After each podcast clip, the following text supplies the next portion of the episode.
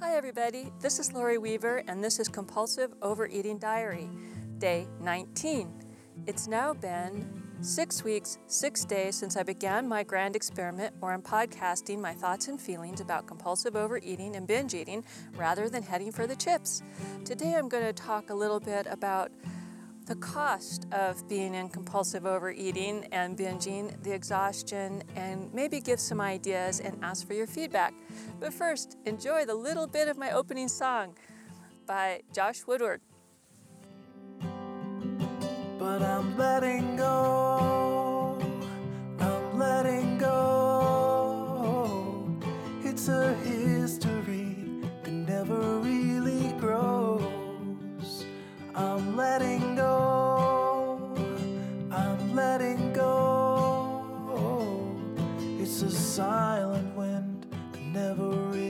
blows.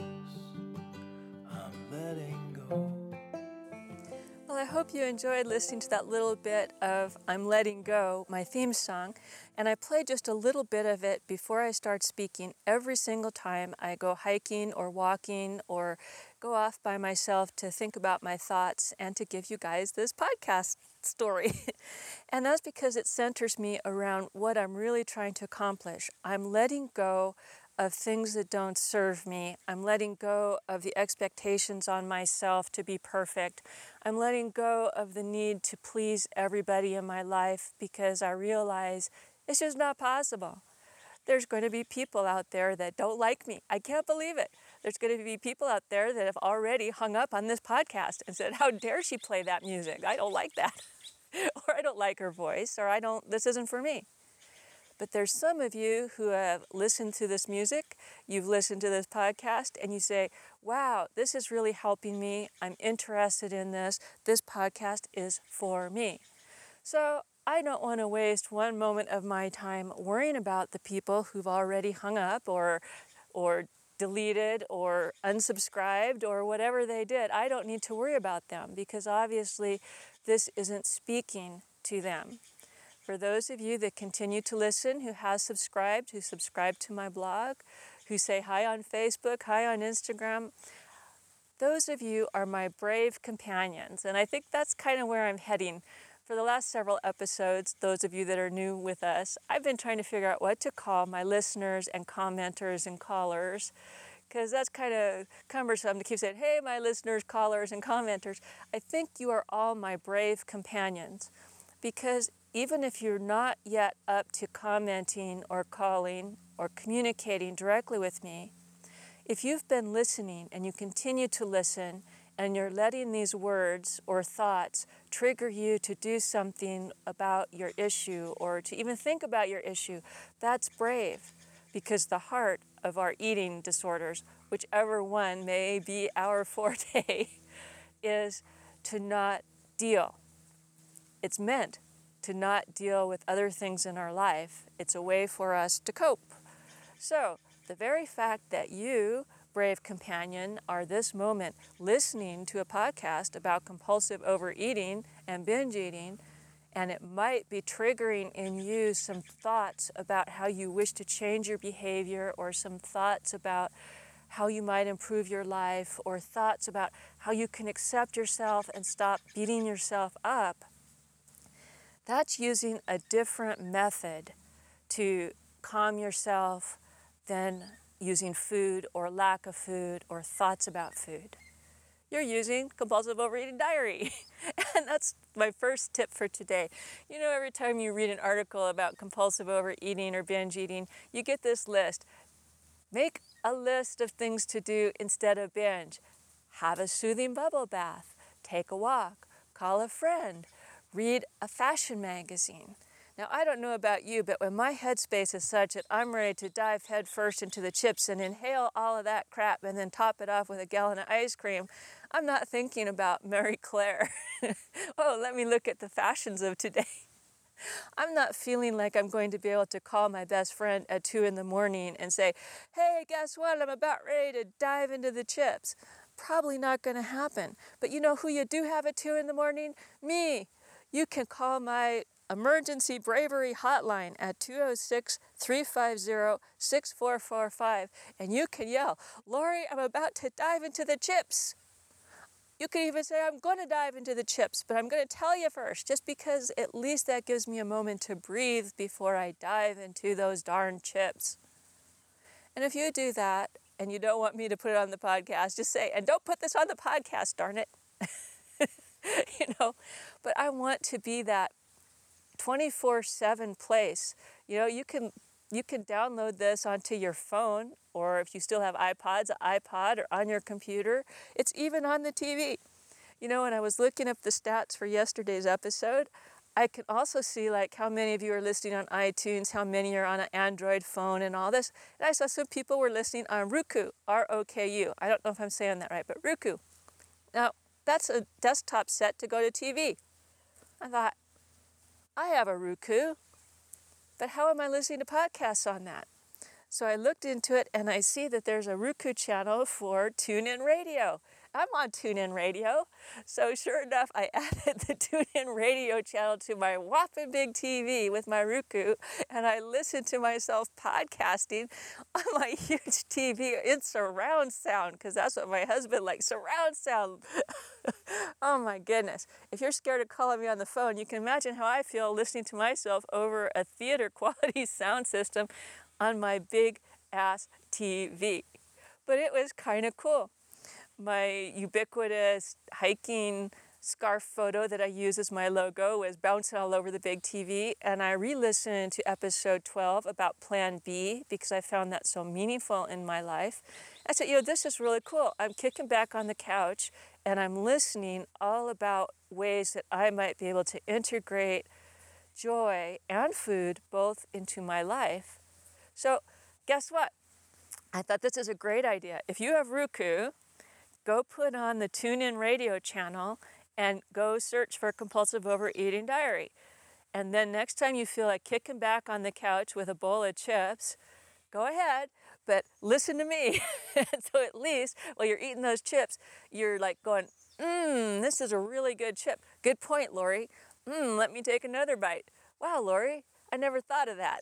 Hey, I think I'm just going to have these chips and listen to you. I'm betting that at least you will have a few less chips, or at least you'll be laughing while you're eating those chips instead of feeling alone when you're having a whopping big binge. Go on, listen on the whopping big TV, or your little TV, or your phone. But think of that. Like for me, this is my day to day journey, but you have access to every day since I began my experiment almost seven weeks ago. Now, and I want to update you that in that seven weeks, I've now lost 11 pounds. That's right, I've lost the one pound I put on my birthday weekend and another this week. So I'm right on track. 11 pounds, seven weeks. It's magic. Well, I wish it was. no, it's not really, because I'm on a food plan. And my food plan is basically I eat 15 to 1600 calories a day. I exercise when I feel like it. And right now it's pretty much hiking a couple days a week, coming up the mountain like I am today on my upper Zen place. I do some water aerobics classes at the Y. I like to do long rambles around the botanical garden near my house, Descanso Gardens. And you might notice that I haven't been podcasting as much from my local park. That's because that was my beginning exercise. The local park is quite flat and I can walk to it from my home. So that's where I start, like day one and two and three and four. A lot of those were all done around my park because that's where I was starting out.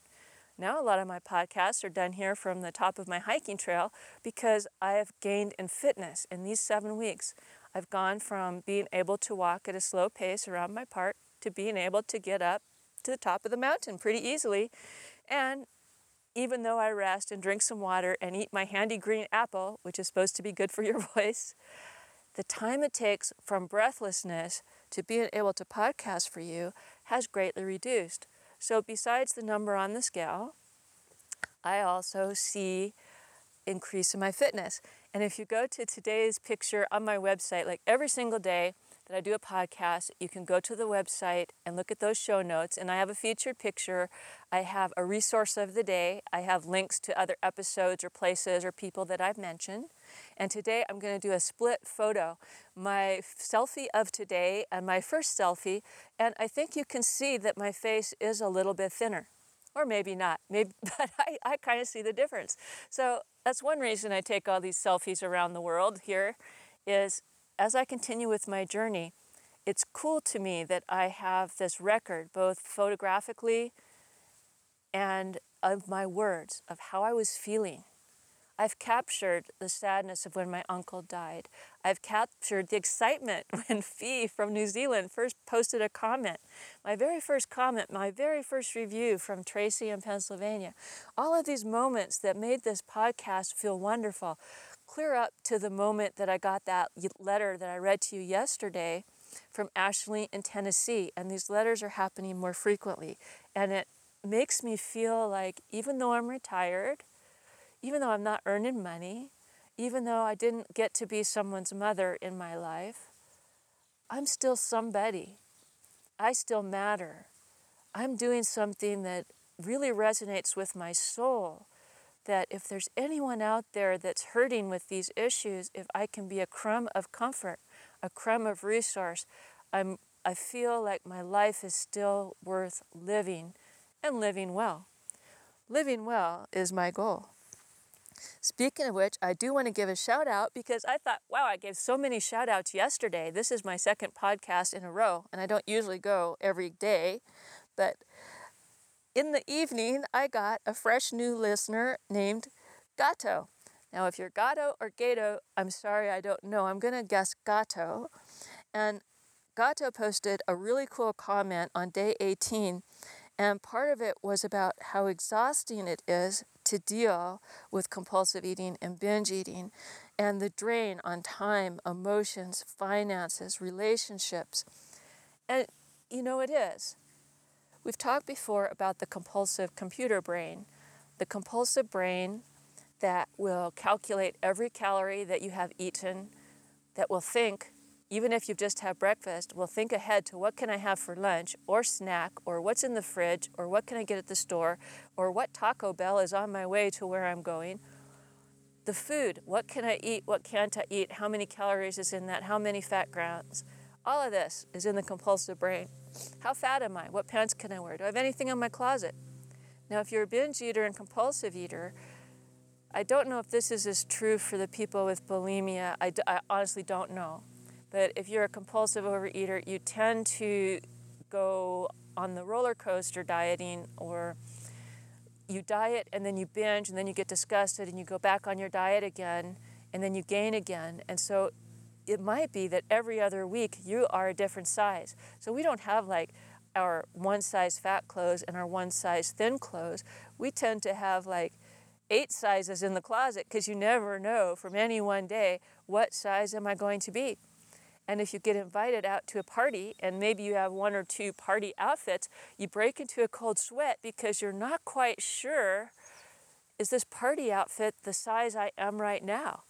Think how exhausting that is to not just say, oh, do I want to wear my blue dress or my green dress or my purple jeans, or, not to just think that way, not to think about fashion, but do I have to make time to go to the store to buy a size bigger?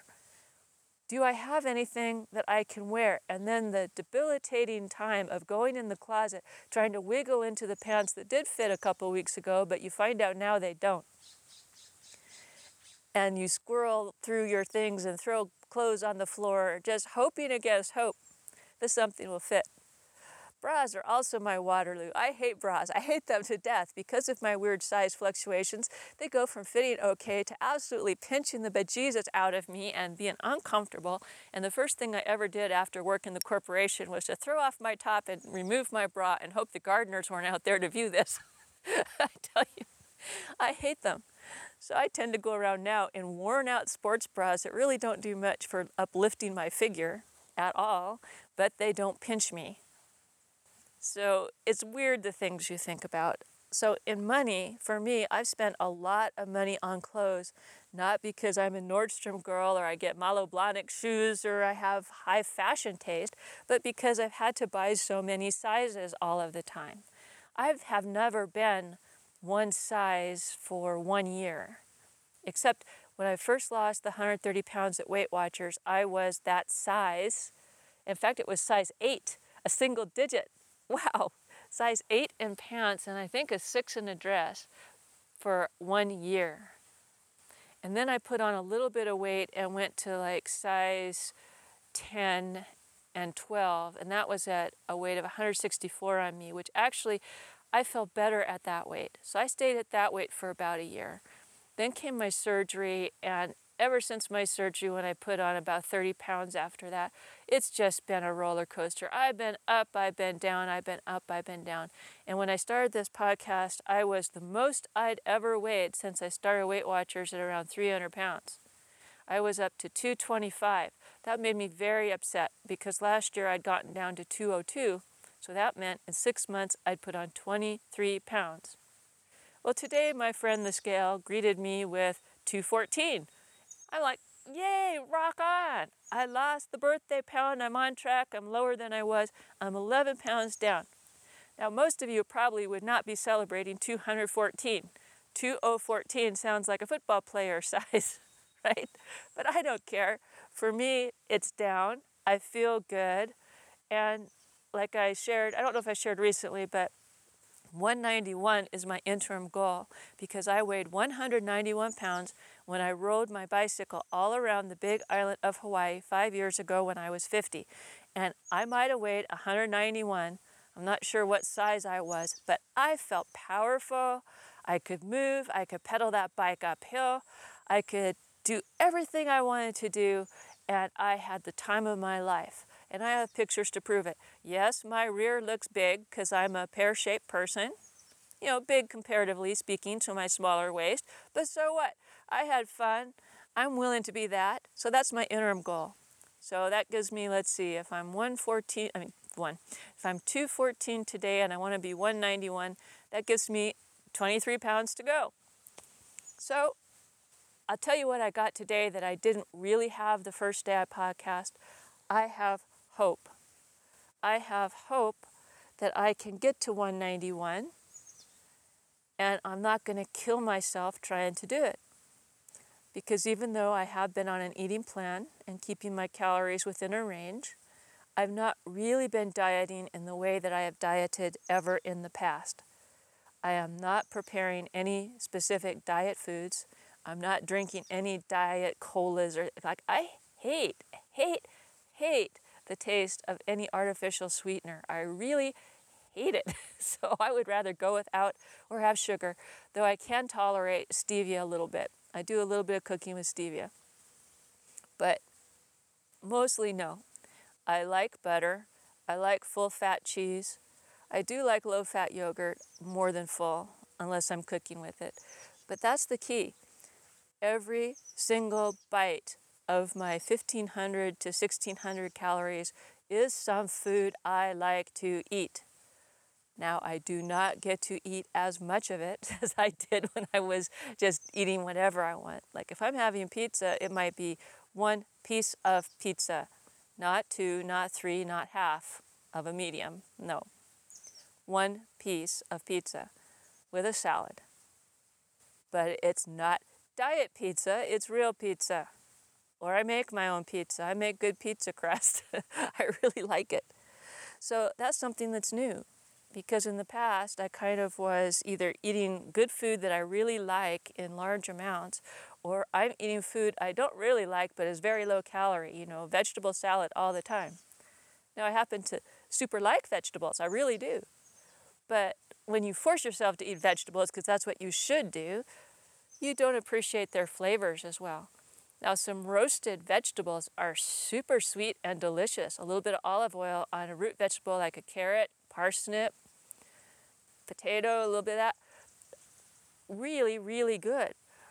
Roasted, if you got some nice fat asparagus and you just put a light drizzle of, it, of oil on it, put it on your barbecue, delicious.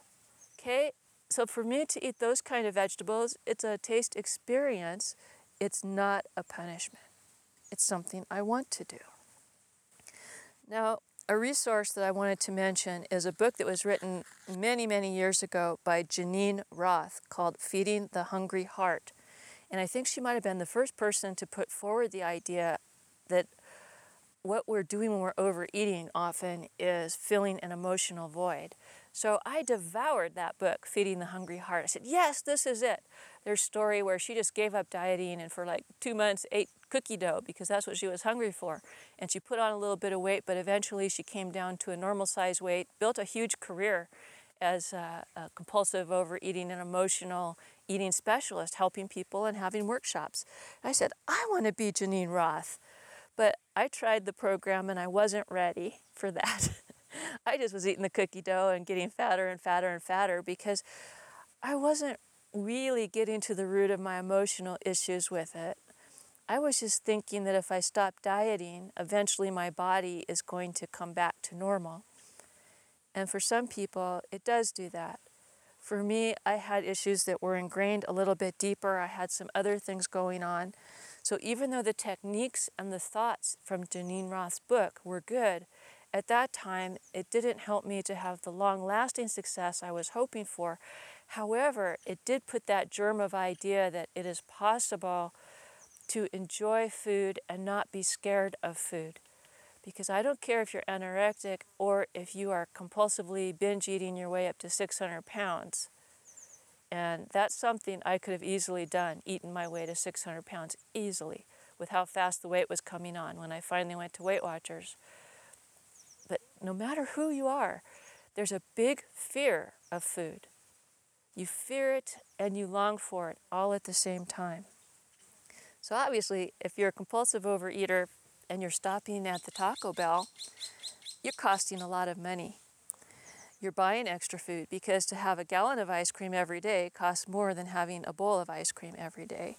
So, yes, we've already talked about the clothes, we've talked about the money, and later on, I'm going to talk a little bit more about the strain on relationships that can happen.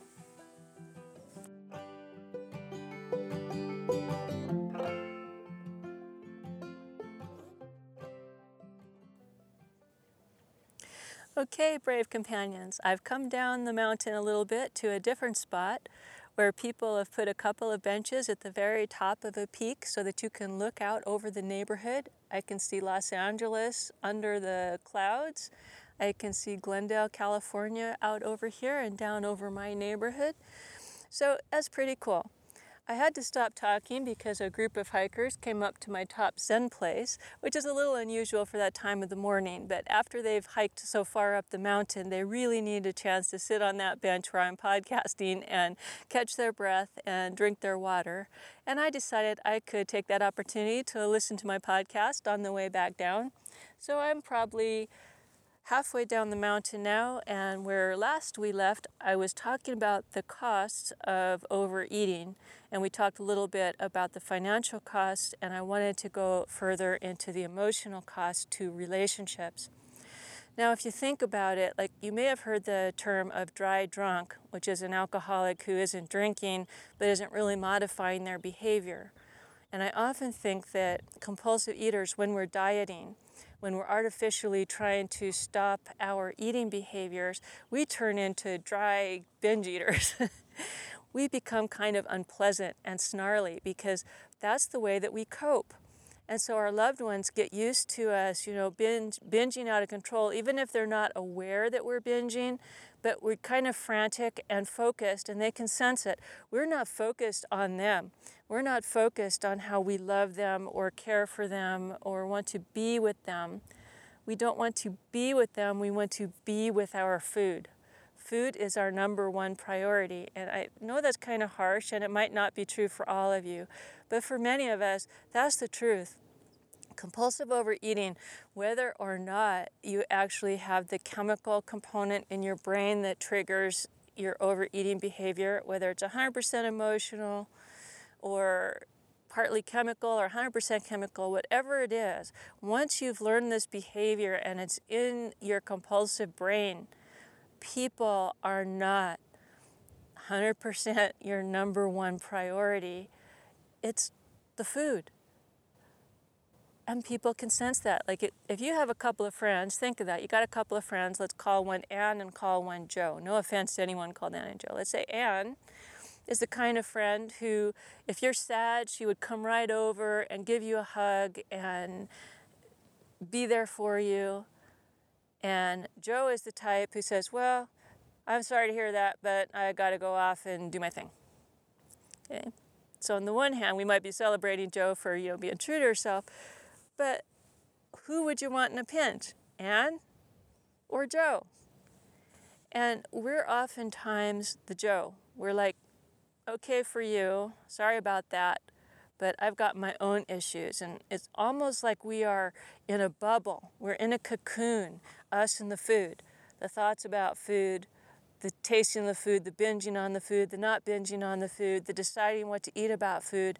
Our focus is so much around the food and eating that it's impossible to give our family and our friends the care and attention that they deserve. And so I think that's how we fall into people pleasing. Sounds weird, huh? But I think a lot of our resentful people pleasing stuff comes from being guilty that they don't have our attention a lot of the time.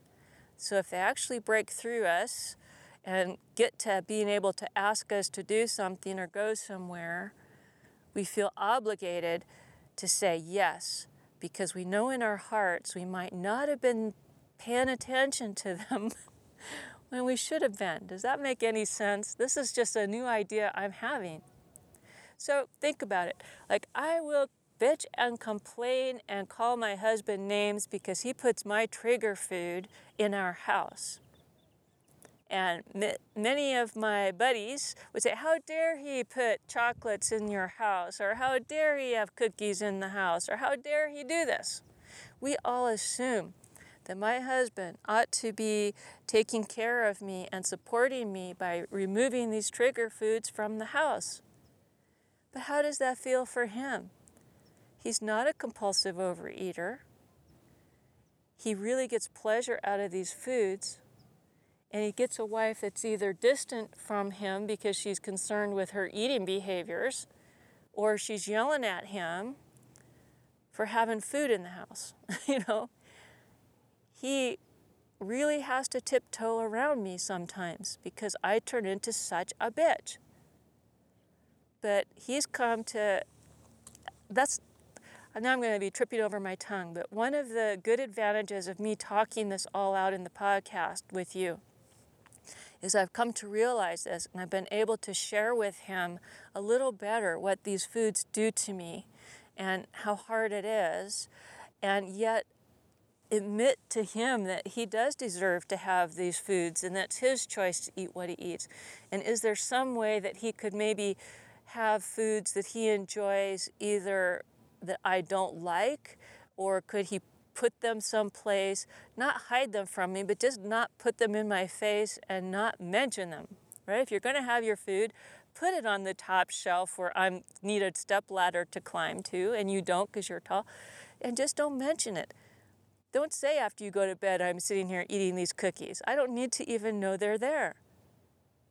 And sometimes I'm strong enough that he can have his cookies and I can not be bothered and not be tempted. It's not all the time. So I'm learning to communicate with him about, yes, I'm strong enough now for you to have Rocky Road ice cream. It's probably going to be fine. Or, you know, hun, Rocky Road ice cream in a gallon is not a good thing. Could you maybe go for fudge bars or ice cream bars because I can handle that a little better? You know, actually communicating with him. But it's the same way with our friends let's say we go out to dinner with our friends and we're on a diet, and so everything that they're saying, oh, this sounds delicious, and we're making a big deal about our dressing on the side and feeling like Debbie Downer. So, on the one hand, we feel like a wet blanket, and they might be thinking we're a wet blanket too, or we're doing the opposite. We're eating, but instead of enjoying their company and celebrating the delicious flavors that we're having with them, we're calculating in our head how much exercise we need to do to get rid of these calories, or worried about how am I going to get back on track tomorrow, or thinking, well, now that I've had this cheesecake, I might as well eat all of the ice cream in the freezer. So, again, our food is the attention, the people aren't the attention. So, part of Plan B for me was to really make the effort to talk with my friends and my husband at my birthday, to really talk with them, and then let food be secondary. And that wasn't natural, that was not easy for me. But I found that it really, really helped. So, this is a lot of information that I've shared with you today. And no, I don't expect you to become mini Lories and follow my path. As I've said before, my path to success is not necessarily your path to success. We all have a different bag of issues. We all have a different bag of tastes and things that we're dealing with in our life. I don't have kids I have to cook dinner for. I don't have a job I need to get up to go do anymore. So I have a lot of time to sit around here ruminating and thinking on things. So hopefully that'll be a benefit to me and benefit to you. So until next time, take care of yourself because I care. I'm a slave without a master, heading for disaster, kicking up the dust in the middle of the road. I've been waiting on a free ride, ticket to a seaside thicket on the edge of Puget Sound.